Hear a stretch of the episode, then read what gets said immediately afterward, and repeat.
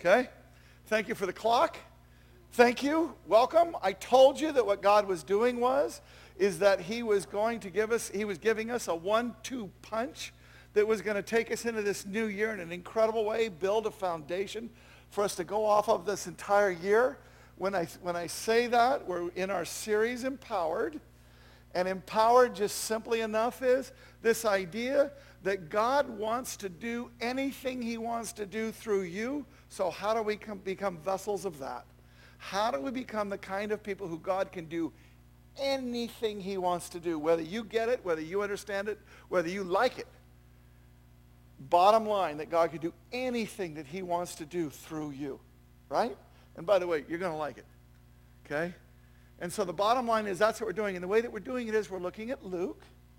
And Luke is uh, Jesus discipling his disciples to make them exactly these kinds of people where God can do anything he wants to them. And then what we're saying is, is Jesus doesn't just disciple the people in Luke that way, he disciples us that way. So we're going right through the journey with the disciples and learning and growing in the things that God taught them so that we become those same kinds of disciples, right? So that's what we're doing. Now, in my small, or, or, er, er, last week when we looked at this, the part, I just need to bring everybody up to speed because it's a one-two, and we looked at a scripture. And the part that we looked at that was interesting was, the part that we really focused on was, Jesus saying one of the hardest things that he's ever said to the disciples. The story is, we'll look at it in a second in more detail, but the story is this man has a son who is demon possessed and, and or, we don't know if it was that was why he was sick or if he was sick as a separate thing. But the bottom line is, is that he also seemed to have some sort of seizures and so on. It may have been from possession, may have been from something else, doesn't matter. The point is that his disciples who had been anointed by Jesus earlier, he sent them out. They came back and said, we saw people get healed and we saw people get delivered. So they had done exactly this, but with this guy's son, the guy brought him to him and the disciples couldn't do it. And Jesus says these words to him, which are harsh. Let's be frank, they are harsh. You faithless and corrupt people, how long must I be with you and put up with you? Now, if you want to know why Jesus said that in more detail, please visit last week. Okay? You can go online. You can, you, they're everywhere. You can listen to it, watch it. You can do anything you want to do with it. Okay? Pretty soon it'll be holographed into your living room. Okay? But bottom line, are you faithless and corrupt people, how long must I be with you and put up with you? He's saying something that's pretty harsh. Now, in my most excellent small group, okay, we were, we were talking and I asked the question. I said, let's just get down underneath the surface here. We talk about, and as Christians we want to believe that we're into, God being able to do anything he wants through us. But the truth is, really, I mean, if we were being completely truthfully, true and honest, we would find that we don't all really want that. Not really. There's some things we're really good with and some things we're not so cool with. And so I asked, is this something that you really want? And one of the people in our group who, uh, I don't even know how to describe it exactly, but let me just say what he said. What he said was, is he said, here's the answer for me, yes and no. Now, can I say something? Nobody else answered this way, so there was no, but, you know, the pious Christian to that answer, do you really want this? They, yes, absolutely. And they would ignore that there is a part of us that doesn't want that. And so when we do that, this guy, by saying yes and no, was actually closer to Paul than the person that says, yes, I absolutely want that. Why? Because Paul is a guy who, you know, great Christian, right? I mean, Paul's kind of like the Christian I'd like to be like, right? I mean, he's kind of the one that's modeled and lifted up. He's really good. And what happens is, is that Paul comes along at one point in time. He says, why do I do the things that I don't want to do and don't do the things that I do want to do? Why does this happen? What is it about that's in me? What is in there that's causing me to not just be wholly sold out? That's, not co- that's causing me to not actually do the things that God wants me to do and just stop doing anything else? What is going on in me? And this is one of the most important parts of Christianity, of Scripture for a Christian. When Paul says, look, bottom line is, I figured out I'm not the one doing wrong. It's sin living in me that does that. Now, that may sound like a cop-out, particularly if you don't know the Lord. That may sound like, well, that just makes you schizophrenic or something.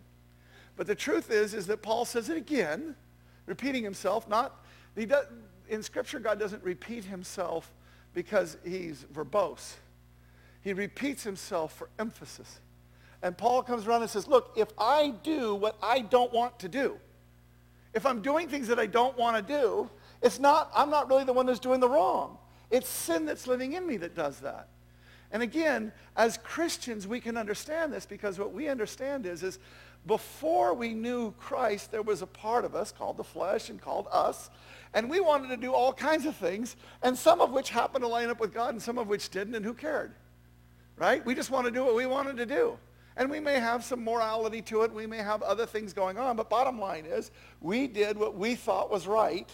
And mostly that had to do with what we wanted to do. Now here comes Paul. And he says, it turns out when you get born again, when you get a new nature, that's your Adamic nature.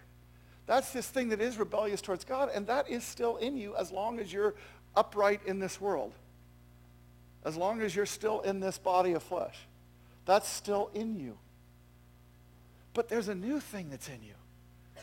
This nature that God has put in you the one that comes from God, the one that's in, breathed into you by the Holy Spirit. And now the Holy Spirit resides with you in that. And that's who you actually are. Because when you die, that old stuff goes into the ground and goes to, turns into dust. That, the, the stuff that God born in you, that goes and is with God forevermore. See? That, I can, anyway, there's, there's more to all that. But let me just show you, let me just show you what I believe to be arguably the most important words for any Christian in how to walk their life. Because it comes right after Paul identifies that there's these two things at war in me. And he says this, those who live according to the flesh set their minds on the things of the flesh. Those who live according to the Spirit set their minds on the things of the Spirit. Look, to set the mind on the flesh is death. But to set the mind on the spirit is life and peace. The mind set on the flesh, that's hostile to God. It does not submit to God's law. It cannot. Adamic nature, this other thing, we thought that it could, and it turned out it can't. We thought we could overcome it. Turned out we couldn't. But the bottom line is it cannot. Those who are in the flesh cannot please God. Period. You, however, are not in the flesh, but in the Spirit, if in fact the Spirit of God dwells in you. Now, when we read that, I think most people read it like this. I get it when we're talking about sexual sins or murder or cheating or stealing or doing something bad to somebody or just, you know, really putting somebody in a bad place. That's sin, obvious sin, and that's what it's talking about. No, it's not. Read it carefully. Of course, that's in the category, but that's a subcategory of what it's talking about. You know what it's talking about? Let's be clear for the modern person. It's talking about TV. It's talking about playing games. It's talking about uh, uh, working too hard. It's talking about not going to sleep on time. It's talking about drinking too much. It's talking about, um, it's talking about Facebook too much. It's talking about Pinterest too much. Pinterest? No, not Pinterest. Um, yeah, see there, thank you. That's what I needed, because it wasn't a guy saying that about Pinterest. Thank you. That was the perfect special effect. You see it? It's talking about anything. You know, I, I really want to say this, okay? You can get into a sin place in gardening. If somebody said, yep. I think gardening is a sin, period. But, you know, that's just me, okay? Sorry. But you get it, right? The point is, is that there's this thing that we can do. Now look at look TV and games and Pinterest and Facebook and gardening. None of that is sinful in itself. It's just not. It's just that meat sacrificed. It doesn't matter. It's just there. It's just meat. It's just a thing, right? The problem is not the thing. The problem is us. Let me tell you what most people do in order to get out of the bad place into which they get into when one of these things captures them. Facebook, Pinterest, etc. Right? Here's what we do. We throw it out. We get rid of it entirely. Right? That's what we do. I, I personally, TV, uh, I don't watch a lot of TV, but I do a lot of work while I'm watching TV because I like the background noise and so on. But I just want to tell you, I, I have three times in my life thrown out the TV and just gone for long periods of time without the TV. And I, my heart was is that that would be the thing that would sort of take that out of me. And you know what happened was it did take something out of me, but something else replaced it that wasn't good. It was a place of disconnectedness from the creation that God had made in the world in which I live. I'm not of that world, but I'm still in it. And there was a heart and a compassion and understanding. There was something that happened in me that hardened when I took certain stances in certain ways. I'm not saying this is anybody else, by the way. You, get, you know, this is, this is somewhat personal, but I just, I just want to say that when I, I did the thing that you would think, just get rid of it. It's a problem, get rid of it. Right? But here's what God came to me every time I've done anything like that. He'll let me do it for a while until I get to this place to where I'm just not, I'm not as hard anymore. I'm not, there's something not right in me. And then God will come and he'll say something like this. Do you see again? I'm not trying to get rid of that thing. I'm trying to get rid of who you are with that thing. I'm trying to make me first. I don't care about it. But I'm trying to make me first in it. And that's why just getting rid of it doesn't actually work most of the time. I'm not saying you can't get rid of certain things, right? But, but my point is, is, is that what I need to do is I need to learn how to live with him first in the middle of this life. That's what I'm going for. And here's what's interesting about it. When you learn how to do that, the thing that we brought up in the first sermon was faith. That's what that sermon was all about, is uh, understanding the things that God can do and getting our minds, understanding this journey this year, I told you, is going to be a loving and graceful, which means not too intense, but very definitely, surely a building of faith. I believe by the time that we get to the end of this year, everybody in here is going to have a very different level of faith than you had before. And not because you got pressed into it and you got all freaked out and you worked your way into it. Quite the opposite of that. You let God take you on a journey. And step by step by step, lovingly, graciously, he's going to build us into men and women who have much more faith than we did when we began. Do you see it? And it turns out that that's the same spirit. You can kind of see it, can't you? When you get to where he's first in all, keep me first in everything, and I'll add everything else. It turns out when we keep him first in all that we can move it turns out that it actually causes us to become much more faith-filled, effectively faith-filled, overflowingly faith-filled that makes a difference in the world. So that's where we're headed. Does that sound like a good idea? How to start this year off in a way that builds us up and how to live this life in a way that adds to faith, that lines us up with God? That's what we're going to do here. So who's our prayer? Oh, Jen Lebonsky, this is awesome. By the way, Jen Lebonsky, we have several counselors in the church. She is one of them. She is fantastic. Thank you for the heart that you have and all the counselors in here. The way that you care about other people and you give your time and your energy and your skill, your God-given gift in order to make a difference in people's life as you do, Jen. So thank you for that. Would you pray for the sermon? Sovereign Lord, we come to you this week a little bit shaken. You have, in your wisdom, walked with us through dark places. Um, today we lay, we leave one of our congregation in your hands. Amen. Um, a friend, and we are reminded, as Terry is with you, that we are people of eternity and that this is not our home, but we live here in your spirit and by your grace anyways. We've also seen um, a great tragedy come to Kurt and Julie's family as Julie's parents have completely lost their home. And I pray in that, I find myself praying, thank you, Lord, not for the devastation, but that you will step in in a great way in the middle of this. When Kurt and Julie have been shaken, you are big, that you promise to never leave us or forsake us, that you are with us always. Amen. And that you, you never take anything from us that you will not replace. And so we say this week, Lord, you have our attention. And we lay down our agenda to say what's yours. Amen. And I want to pray for the church in France. For all of those who Thank call Lord. on the name of the Lord, who Jesus is their Savior. And what I pray is that they will be protected from becoming a church of politics. But they will rise up in your spirit, that we as a church around the world will know to fall to our knees and when to stand with your glory on our heads, to be atmosphere changes, changers with our shield of faith and the sword of the Spirit. But they are, we are not a church of politics. We are the church of Jesus Christ. Amen. And we thank you for that in Jesus' name. Amen. Thank you, Jen. Beautiful. Thank you for the outpouring that has happened from you to Julie, our family. I, I do want to say I have the great pleasure of having had my in-laws come to the Lord. And we had a hand in that, and that was one of the best things that's ever happened in my life.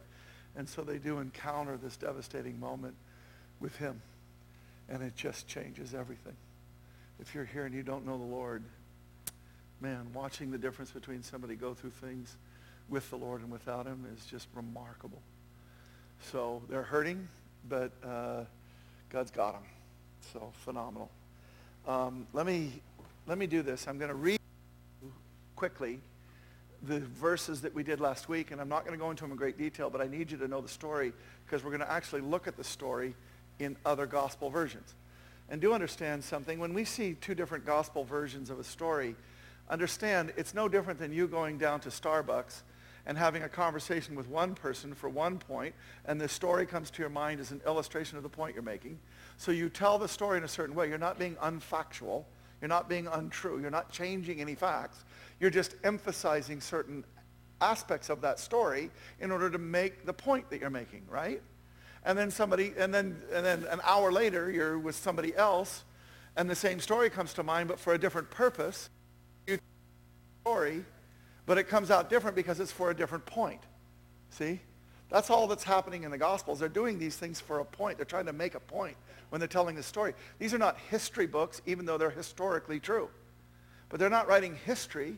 What they're writing is this is what happened and this is what it meant, and I'm trying to get you to understand what it means. See? That's what John says about it exactly.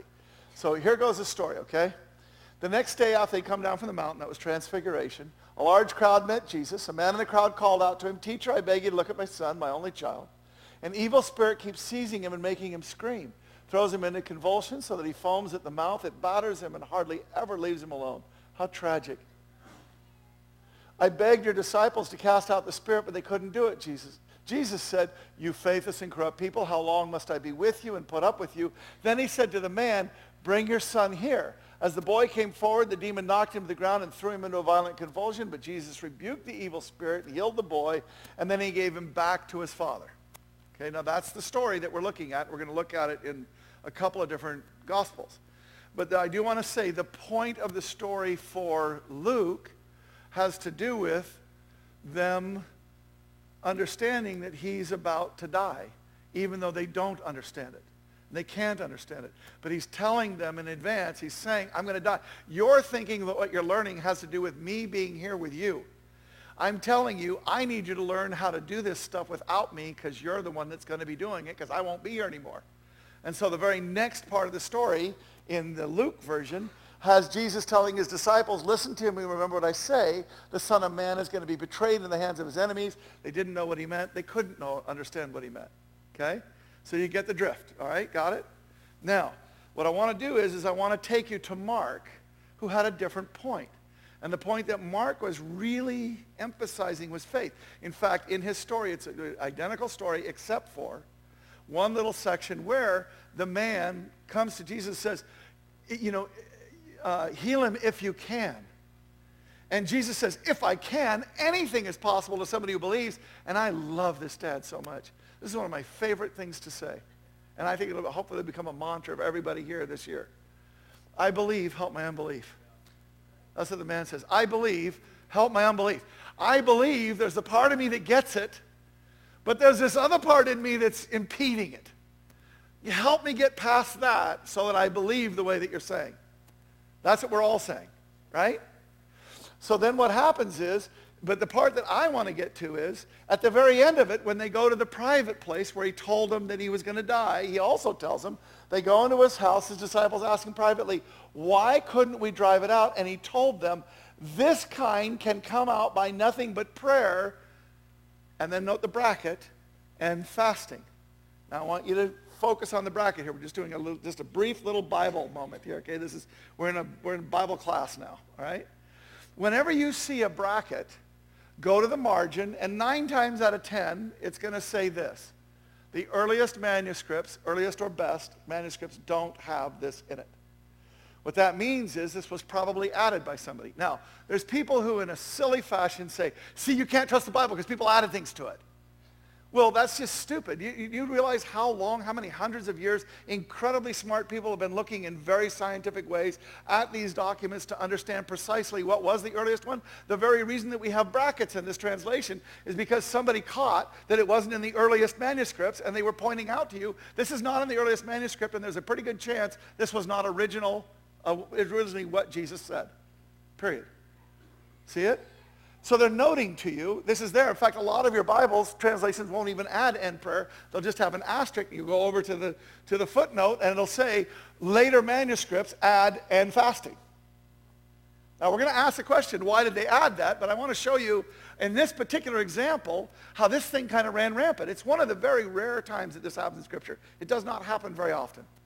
But this is the most interesting one of the, all the times it does happen almost. Okay? Now here's what happens. In Matthew, a section that we're going to get to about faith later, but then look at the end, bracket, However, this kind does not come out except by prayer and fasting. And we're going to see in the end, we're going to see that that addition to that thing totally destroys everything that's being said above. It's different in spirit. Okay? It shouldn't be there. Period. But we want to ask this question. Why is it? Why does something like that get in there? Now, there's all kinds of technical reasons that we can ask that, but you always have to go below the technical reasons to understand the heart of it. And I want to say that in the original transcribers, you've got to understand something. When people transcribe these, remember how they wrote the Bible? They wrote it on parchment or on leather, something that they wanted to last as long as it could, but as long as it could was typically like, you know what, 100 years would be a really long time. So at some point in time, somebody had to copy onto new parchment or new leather or new cuneiform or whatever it was. They had to copy onto something new what was there. And so when these transcribers did this, at a later date, they added that. And what we got to do is not just technically go through that. We've got to understand what's in the heart of it. And I want to tell you, I think there is a charitable way to understand what the transcriber's done here. But here's the point. It's not just about what the transcribers did and why they did it. It's about the effect it has on us.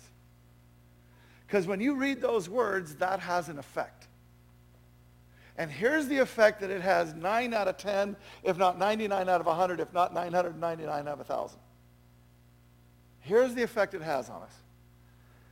A religious spirit. A religious impulse. Let me explain to you what I mean by that. Little, little interesting piece of history anthropology for you. At this point in time, I don't know how many it is we've discovered, but through the ages, through the thousands of years, we've discovered these what we call previously undiscovered people groups. And what that means is literally a tribe, it might be, as, it might be 50 to 100 people that live in some geographically isolated place that literally that people does not know that other people exist on the globe. They do not know that there's anybody else out there in the world, period. It's not like they go out and look at them and spy. Oh, they're over there. We're over here to hide. No, they really don't know that anybody else exists, and the world didn't know that they exist. Right? So here's the point behind that. There's no way that the, they're picking up the culture of the world. It's not like they're watching TV and picking up on TV what was going on in the bigger culture. Here's what happens. We've discovered at this point in time hundreds, if not thousands, of these undiscovered people groups. And here's the amazing fact. Every single time. We've, we discover them still to today, by the way. This is not just something that happened in old days. Steve Hyde, a missionary in, in uh, Cambodia, he discovered an undiscovered people group. There was a legend about some people in the, in the hills and nobody had ever seen them. The government didn't know they were there. It was in their own borders. And the government didn't know. That's how thick the jungles are. The government didn't know that they were there. And an expedition to try and find them, as had many people. And they just happened to find them, led the whole tribe to Christ, by the way. Praise God. But here's the point. When they got there, they discovered what every person who's ever discovered an undiscovered, people group found. Every single one of them. Here's what they find. They have a conception that there's a God every time. And that there's something wrong between the God and them. There's something that they need to be doing in a religious exercise, a religious impulse, in order to get back to this God who is at least partly angry with them. Every single time, this is what they find. Now, in the old days, the way we used to describe that is, is yeah, life is hard right? So what happens is, is you know, you're in a, you know, weather changes and you get a good crop or then you get a bad crop. And when you get a bad crop, you try and figure out what can I do? And, you know, you can't change the weather. So you, oh, well, if there's this God, and so we, what, what the anthropologists say who want to explain away God, what they say is, oh, it's just this thing of, in order to control our environment, we come up with this fake thing that can control our environment. And if we just sacrifice to him and if we do the right things, then that God will do what we need him to do in order for us to be fed. You see the impulse?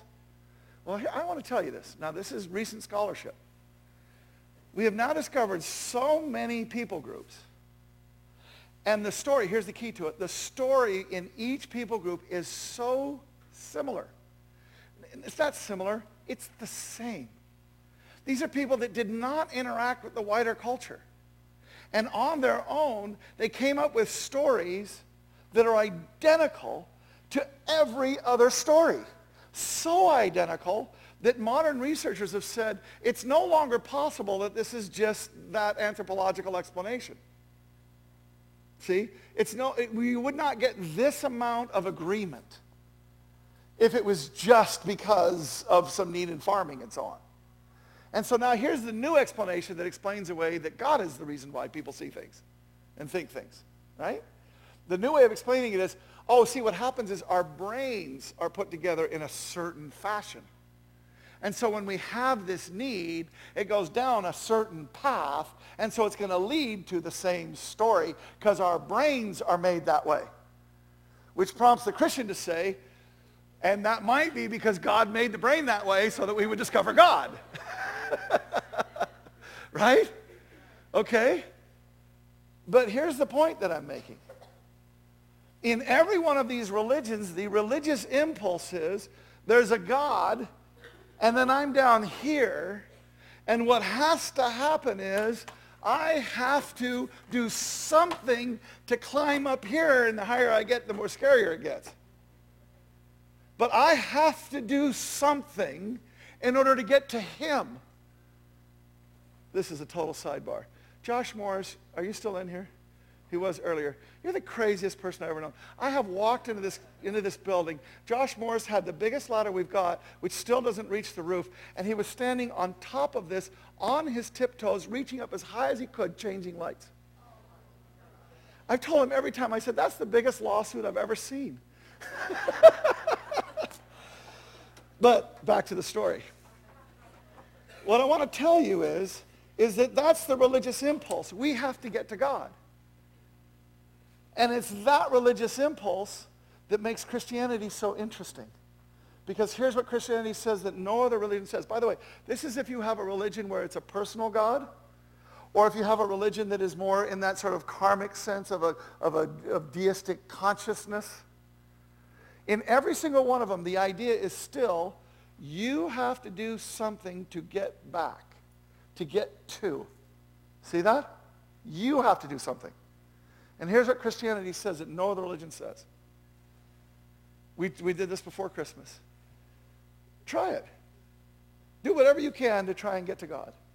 Because what you're going to find is your ladder ain't big enough. Your Tower of Babel isn't tall enough. You cannot get back to him. What Christianity says is, is by the time that you finally learn that you cannot get back to him, you start to understand the true nature of God because the nature of God in most of those religions is he's somewhat angry at us and so we have to appease him in some fashion. But here's what Christianity says. I love you so much that when you finally realize that you cannot, I will. I will come to you. I will save you.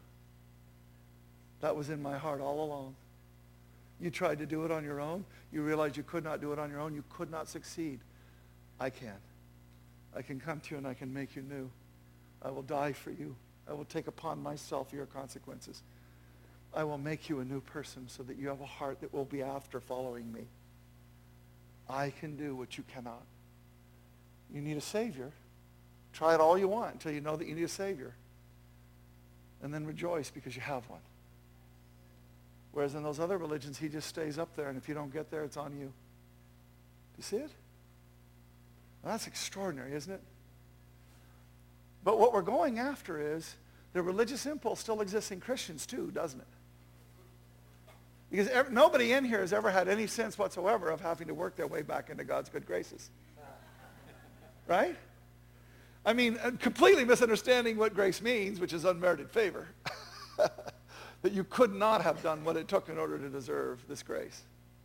Right?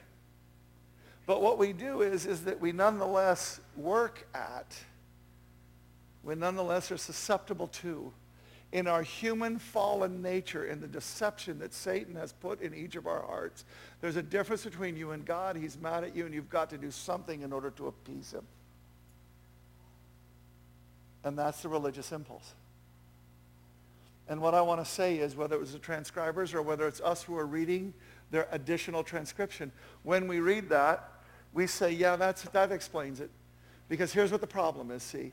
There was, there was these people that we delivered. God anointed us, and we delivered those people. But we do understand that Jesus is still more than us, which is true, right? We still understand that Jesus is more than us. And so that means there's still something wrong with us.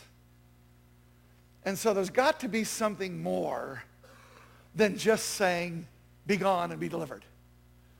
There's got to be something. Have you ever watched a movie where somebody got delivered? What is it? Oh, virtually every single time, right? From the Exodus, I mean, from, uh, what's the name of the movie? Not Exodus, although Exodus was a pretty crappy movie too, but what? Exorcism. Yeah, there you go. Exorcist, yeah. But in the Exorcist, what is it? It's always what is it?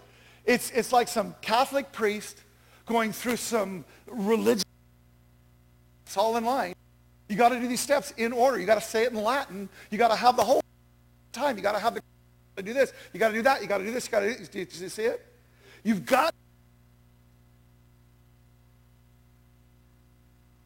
really, I, I, I don't know if, what's happening. I am at the side. I'll try that. Do we get it?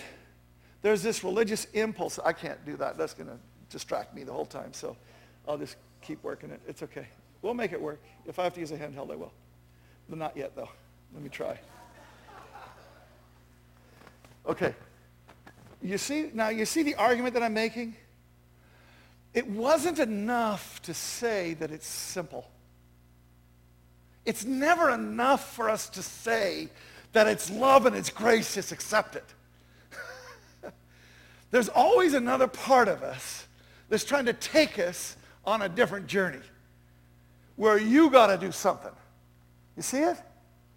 And so by the time we get these other people doing these transcriptions, this has worked itself into the fabric.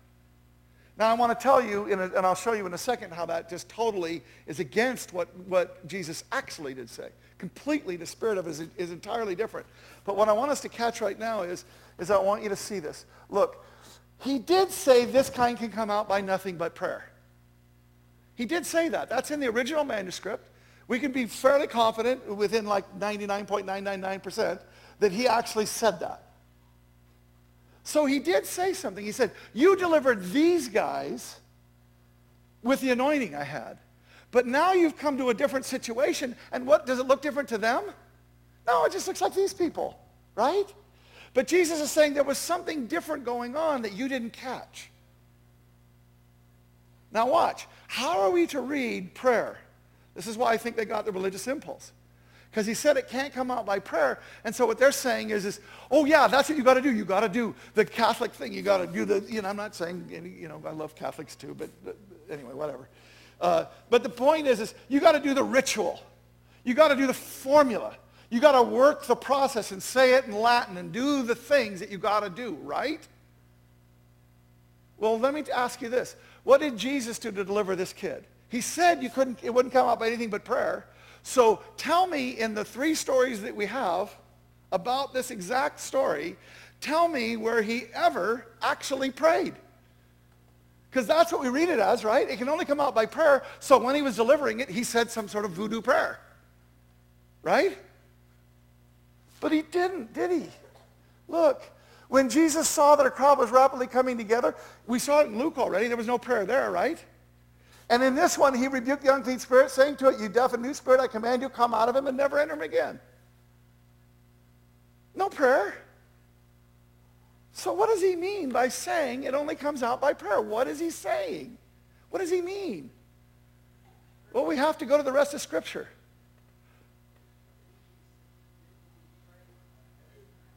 That's where I'm going, Paul. As always, you're ahead of me. Thank you. He said, didn't he say, pray ahead of time? If we go to Scripture and we look at where did he pray, because he didn't, he wasn't saying you got to pray and he didn't mean it. He wasn't saying it, no, just kidding, you don't really have to pray right? What he's saying here is, look, by the way, this is, this is Jesus telling us not to pray that one way. Don't babble on as people of other religions do. They think their prayers are answered by repeating their words again and again. That's one way of praying. You know, in the Greek society where he was, there was this very strong thing of they would sell these like little idols and so on, and then you had to say certain words in a certain way, and it was like an incantation that would conjure God. You see it? That's what he's coming against here. He's saying, don't do that. Don't be like them. Your father knows what you need before you even ask him. That's a key phrase. Your father knows what you need before you ask. Well, then why ask? Keep that in your head. But here's what the message says, and I love this. The world is full of so-called prayer warriors who are prayer ignorant.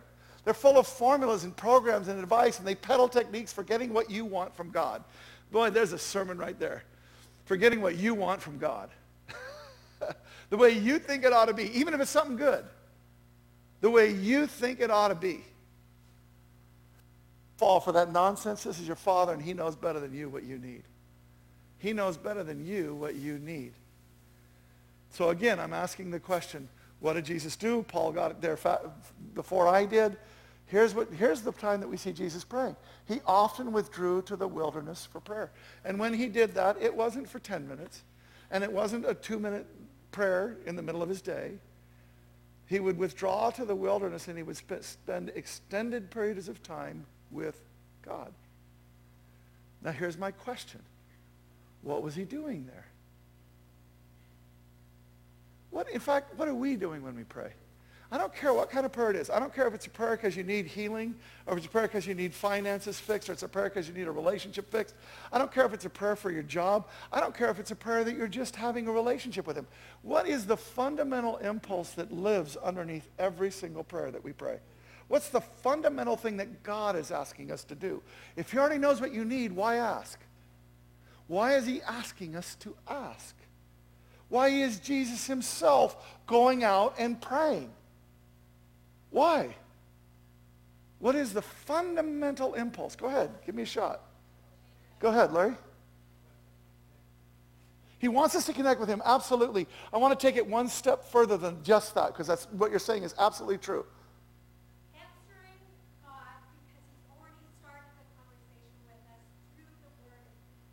That's absolutely beautiful. It's not exactly what I'm going for, but that's exactly right.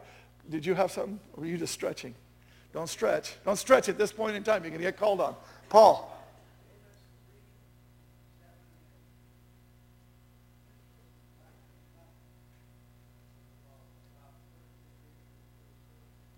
You guys hear this? God does nothing in the world without first revealing it to his prophets. That's very much on point. And let me just go ahead.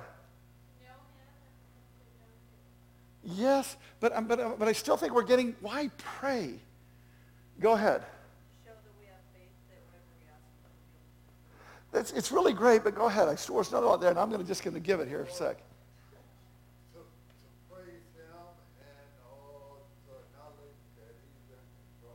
Amen. In control. We're, we're getting this. Everybody's just touching on it. I'm going to do one more. Where was the hand back there? Princess, go for it. Yes. But, but underneath all of these, watch this. In every answer that we've given, and they're all great, that's exactly why he wants to pray. Nobody said anything that isn't true. But let me take you one step deeper. Here's what prayer is about. Getting us lined up with him. Because remember, there's this part of us that doesn't really want what he wants. See that? We've got to spend time with him so that we start getting our minds set on the things of the Spirit. Watch. Even Jesus had to go through this. No way. Yes way. The garden. Going, he takes the three disciples up with him, going a little ahead. He fell to the ground and prayed for a way out. Papa, Father, you can, can't you? Get me out of this. Take this cup away from me. But please, not what I want. Now, what does that imply? He does not want what the Father wants. it doesn't just imply it, it says it. He is, Jesus himself is saying, there is this part of my flesh that does not want what this is. And I have got to get victory over that. I have got to get on top of that or I'm not going to go. Do you see it? Now watch. But please, excuse me, but please not what I want. What do you want? Here's the fundamental impulse in prayer, whether we're praying for something that we need or any, here's how we pray. I have a financial need. Oh God, please meet my financial need. Let me suggest an entirely different way to pray. Oh God, what are you doing in the midst of this financial need? What am I supposed to be praying for? We know not even how to pray for what we're to pray for, the word says. See it? That's one of the reasons why it's great to pray in the Spirit, pray in tongues. Because what that does is it lines you up to where you're praying is according to the will of God. And now you start going, okay, what am I praying? Give me revelation, Lord. And all of a sudden you start understanding, oh, I'm praying. Oh, I see what he's asking me to pray for. What's he trying to teach me? Can I tell you? You need to understand. There's all kinds of things that I have prayed for regarding this church and my life that had to do with what I thought was the best thing.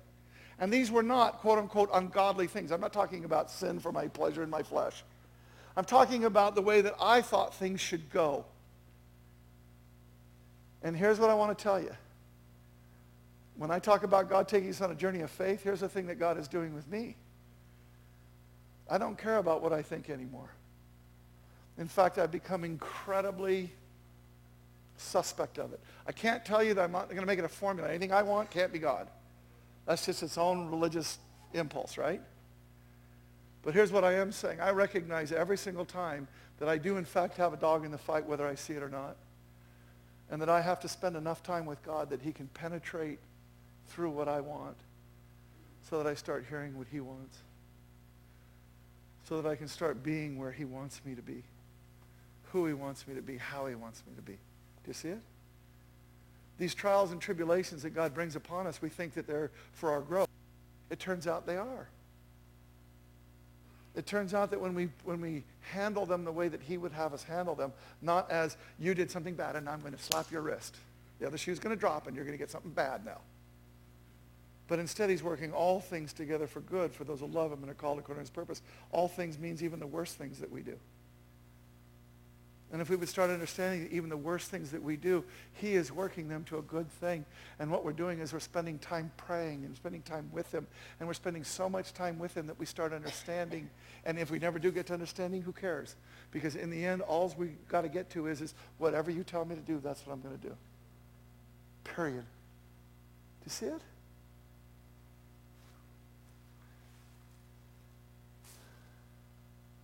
This is how he says it to Peter. He came back and he found him asleep and he said to Peter, Simon, you went to sleep on me.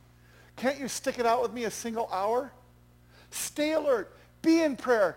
And I've, I've bracketed myself because the message is really taking a lot of liberties with the words and I just didn't like how he went here and I, so I went back to more of the original language so this would be a more, but anyway, you get it. So stay alert, be in prayer so that you don't succumb to temptation. You see it? Get lined up with me. Get your mind on the things of the Spirit so that you don't succumb. You do remember that right before this moment, Peter comes to Jesus and says, I'll never deny you. And, Peter, and Jesus says, you're going to deny me three times before the night's out. do you hear what he's saying to him right here? Stay awake. Pray. Get lined up with God. And I'm telling you what God is saying is it's possible that Peter should not have had happen what was the worst thing in his life that had ever happened him after Jesus was arrested, denying him three times. It's the worst thing that we see in Scripture that ever happened to Peter. And what Jesus is saying, you don't have to go through that. Get lined up with me so that you don't fall into it. You see it? Cool, huh?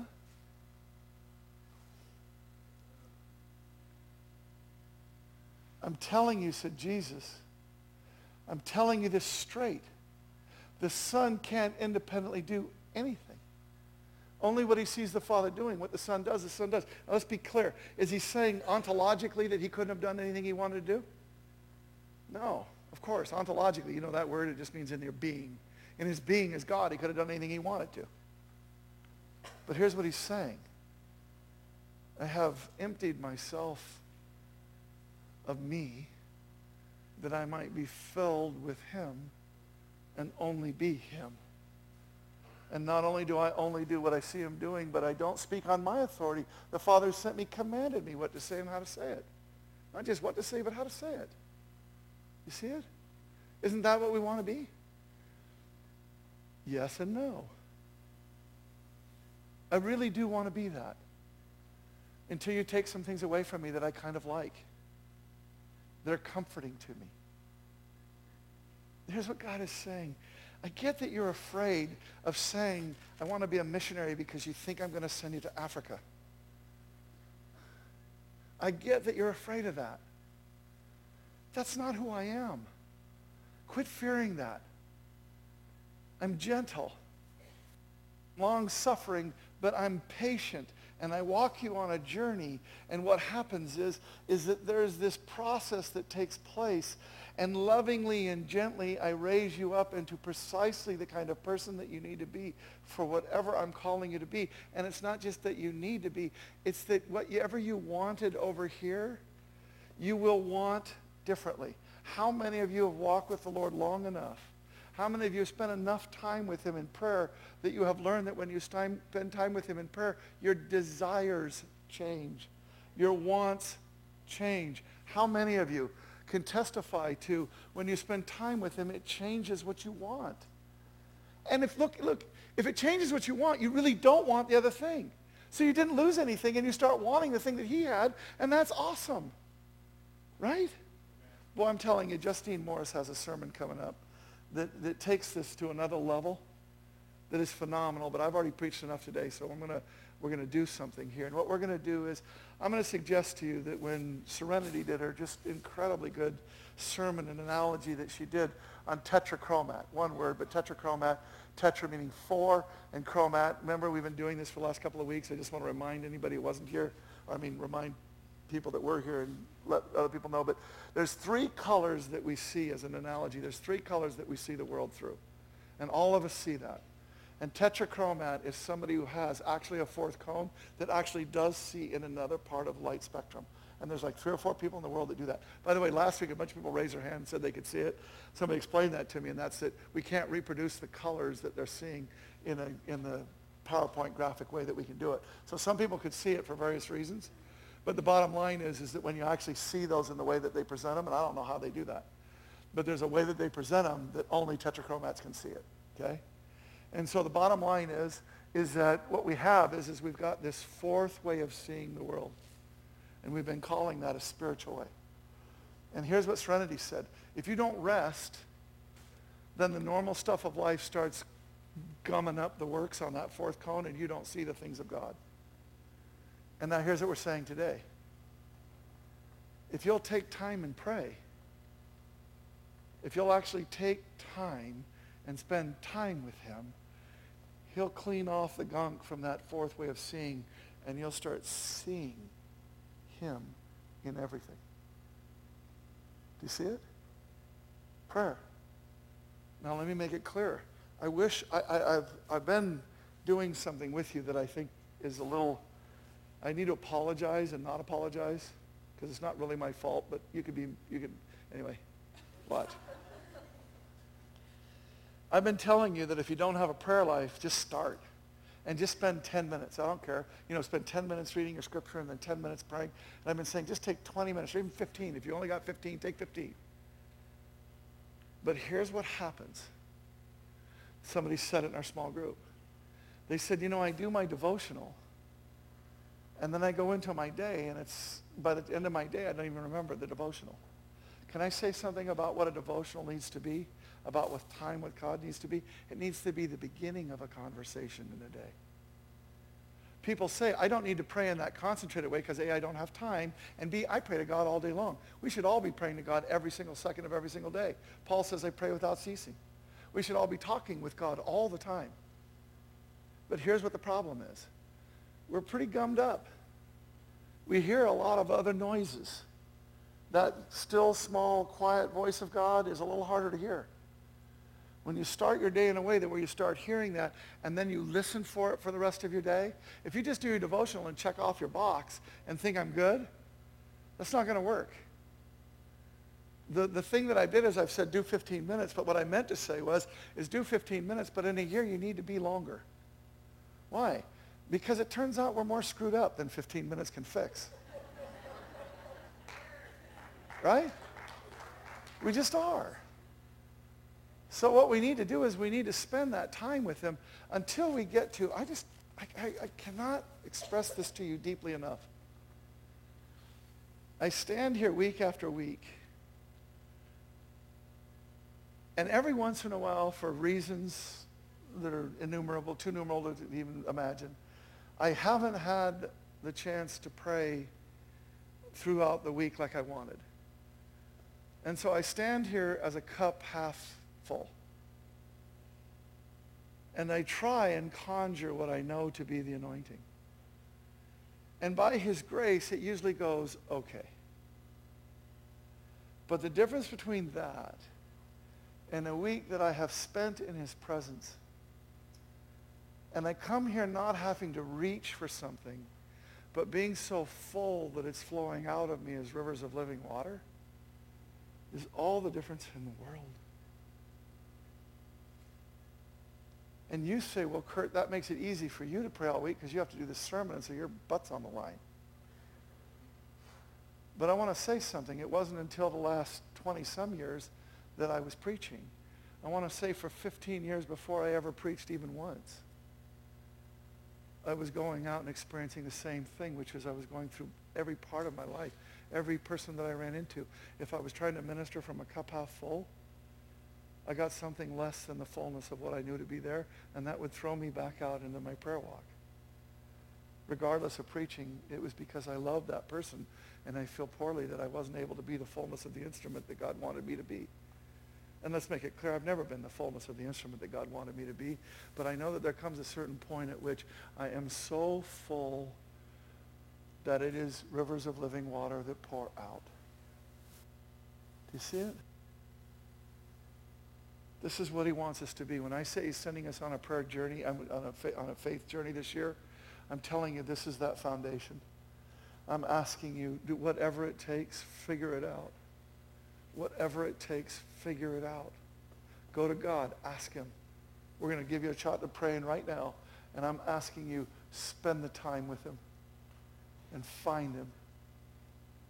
Because when you start doing this, I'm telling you, this is syncing and linking with him to be on that journey that changes everything. Now, Kara, go ahead. Thank you. I'm going to do something right now. We're not done. And because we're, because we're going to end here in about 10 minutes, uh, I'm not going to go as long as I want to go. But we're going to take about five minutes here. And I'm going to ask you to do something. I, I, for time's sake, I want you to know I do this every once in a while. I went ahead and I didn't, this is, he's saying, why couldn't we drive it out? I assure you, if you have faith as a mustard seed, you'll tell this mountain. And I want to say, having faith of a mustard seed is spending time with God and get lined up with him. If you want to move a mountain on your own, grab a shovel and good luck. But boy, I'll, I'll tell you what, if you're overflowing with rivers of living water and there's a need, there's a mountain that stands in front of you, God is the obliterator of those things. And when we see him, when we're flowing, when we're filled to overflowing. So that's just that. And that's why it's against that I have to do something. It's about what God can do. That's why it's exactly the opposite spirit. See, one is I have to do it. This is him doing it. And me just getting lined up with him. But with that in mind, I want us to do this. I want you to take, it's going to be four minutes. That'll seem like an eternity for some people. If you're visiting here and you don't know him, I love you. Would you just try this anyway? Would you trust me? Even if you don't know him, would you trust me and would you go ahead and enter into this? Because you're going to find that somebody's listening. You're going to find that somebody's actually talking back. Because what I'm asking you to do is just spend a little personal time talking and conversing with him. Ask him where you're not lined up. Have a conversation with him. Expect him to speak to you not the way that I am right now, so you hear it with your ears. Expect him to enter into your thoughts and thoughts to come that will make you understand, wow, okay, that's right, I'm not lined up there. And wow, that is a way that I can get lined up. See what I'm saying? How do I do this? Ask him other things. How do I get to where I can actually have a prayer life? You know how busy I am. You know my kids. You know all my situation. Right? How can I do this? So would you just take some time right now? Like I say, it's not going to be long. But take, some, take a moment here. I want you to know what it is to ride this bike. I want you to feel what it is to be in communion with him.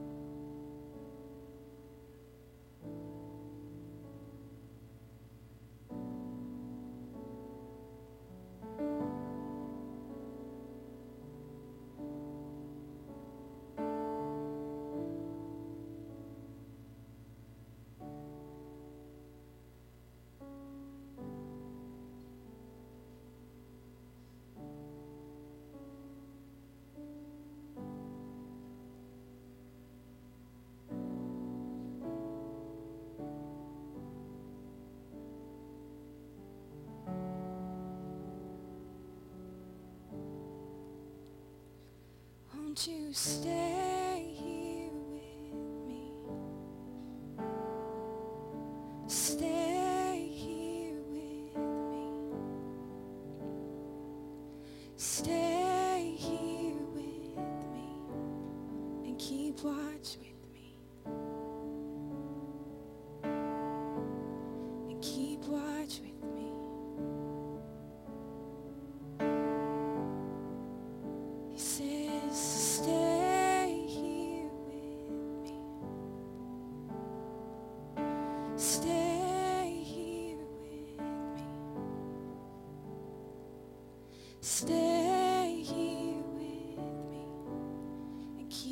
watch with me.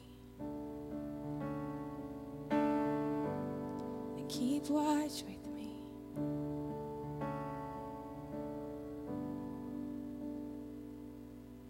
Set down your broken human eyes. Set down your broken human perspective and watch with me. Set down the formulas you've tried. Set down the road that isn't working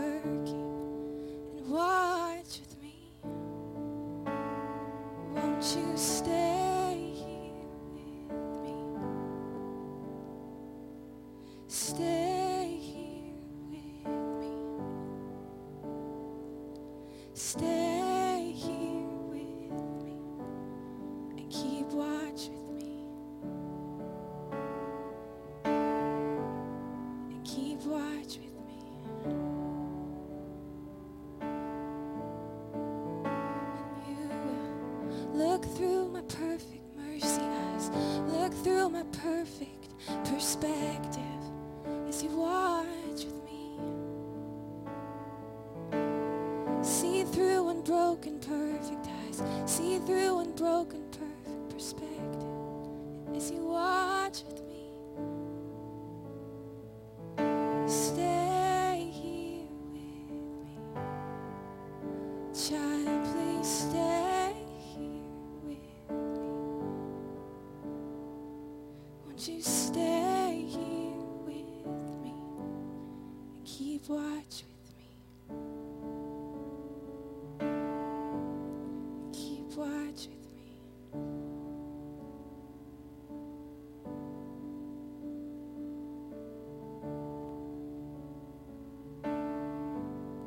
Lord would say, don't allow your mind, your rational mind, to wind up the clock again. For just like a clock that needs winding to keep time is human effort, and an atomic clock just is already in line with the satellites. He says that's the difference between my will being done in the earth your will being done in the earth. I desire for you to stay in time with me, in line with me, so you don't have to wind the clock. You just are in time. Reach down in front of you, would you? And there's two cups. And in the bottom cup is, is bread, and in the upper cup is, of course, the wine. Grape juice in this case.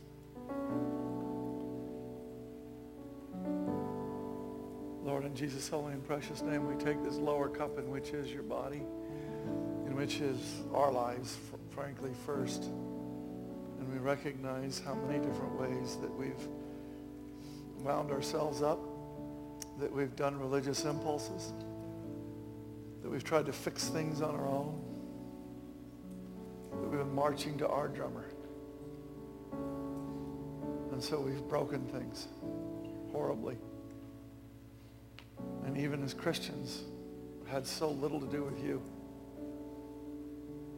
In Jesus' holy and precious name, thank you that the sacrifice of Christ is not just for the sins I committed before I received, but for everyone that I will ever commit, for every concert, for every choice, for every moment that I make a decision to walk in a different way. And you died for that. To make me whole. Bring me back and make me whole. To restore me. So in Jesus' holy and precious name, we take this finger, and we take our finger and we break that thing that is in that cup that in Jesus' holy and precious name was our broken lives, but is now the, by your stripes we are healed. And we take this cup together saying, God, heal me and make me whole again, yet again.